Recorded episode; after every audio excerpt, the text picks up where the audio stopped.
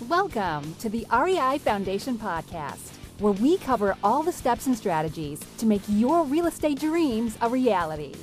Now, your hosts, Jason and Pili. And welcome to another edition of Multifamily Monday, where we tackle everything that has to do with course, multifamily investments. So this is the Real Estate Investing Foundation podcast. Thank you, thank you so much for everyone who's checking us out on a weekly and daily basis. We always appreciate your support.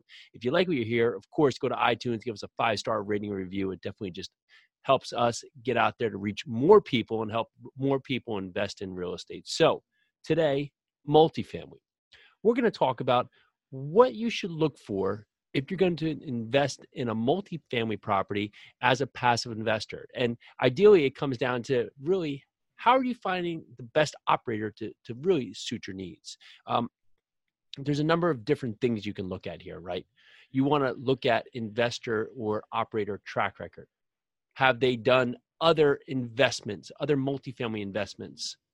How have those investments fared? Are they just new into the venture? Are they just new into the opportunity of investing and doing multifamily syndication? Or do they have opportunities that they've taken, repositioned, or even sold and gone down the route of five, seven, 10 year repositioning plan and sold those opportunities? So if an operator has not done that, well, okay, everyone has to start somewhere. So, what is that operator's track record in the future for, or in the past for their other businesses or their their job they've worked with? What have they done, and what have they been successful with? What have they done to really grow themselves as a person? What do you think about this person? What do you feel about this person? What is their risk tolerance versus your risk tolerance? What is their whole pattern versus your whole pattern? You want to make sure that really your interests are going to align with this operator because really you're going to be tied to this person for three five seven ten years. So one do they have the experience? Two do they have the same investment criteria as you?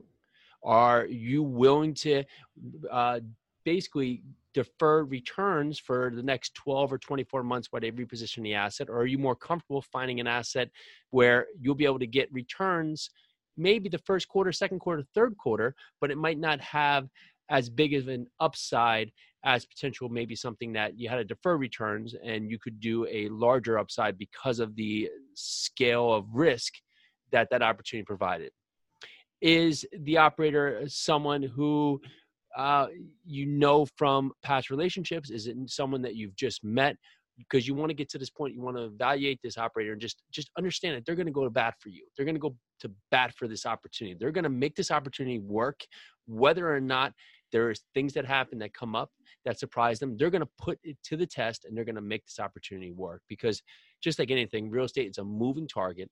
These are large investments. They can't turn around immediately. So you have to know that they're going to be in there. They're going to be in to get this done.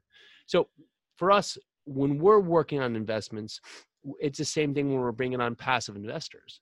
We want to make sure the passive investor is really excited about the opportunity. We want to make sure they fully understand the opportunity. They fully understand what we're doing with the property, why we're doing with the property, why we're investing in certain markets we're in, why we're looking for the type of asset class we're in, and really just our hold pattern. So if an investor ideally is looking for something that's going to be a short term, six, 12 month uh, project, well, they're probably not going to be right for us. Also, if an investor is not fi- financially stable and doesn't have the wherewithal or just doesn't have the business background, well, they're not going to be the right the right investor for us. We want to make sure that this is an investor that's putting their money to work is is eh, open to the opportunity, but uh, but also understands the risks associated with this, and has the money or the assets set aside to be able to invest in a type of um, transaction like this. That you will have your money out there for three to ten years, depending on the whole type.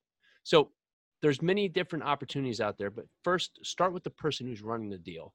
Because if you're not comfortable with that person running the deal, regardless of how good the deal is, you're going to be stuck with that person for a long time. So put it to the test. Make sure you're doing your homework, diving in, asking a lot of questions.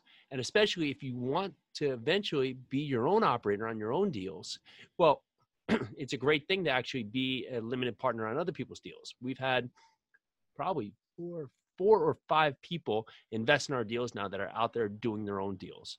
And they use it to their, their, advantage. They use it as part of their track record. They also asked a lot of questions, and those questions help them now take it to the next level in their business. Okay, this is Jason with the Real Estate Investing Foundation podcast. Looking forward to seeing everyone here in New Jersey is going to be at our multifamily meetup tomorrow night. I think we have 150 RSVPs coming off last month's meetup where we had Matt Faircloth. We had about packed room of about 130 people. So looking for a great night here. It's April 9th, uh, 7 p.m. here in Westview, New Jersey. If you are in the area, love to have you out. And again, thank you so much for listening. This is Jason from the Real Estate Investing Foundation podcast. You can find out a lot more about us at yarusiholdings.com. And again, if you like what you hear, go check us out on iTunes if you're listening on YouTube, or go check us out on YouTube if you're listening on Stitcher, you know, Google Play, wherever you are finding us. All right. Great day now. Thanks for tuning into the REI Foundation podcast. Check back next time for more awesome tips and strategies to launch your new you in real estate.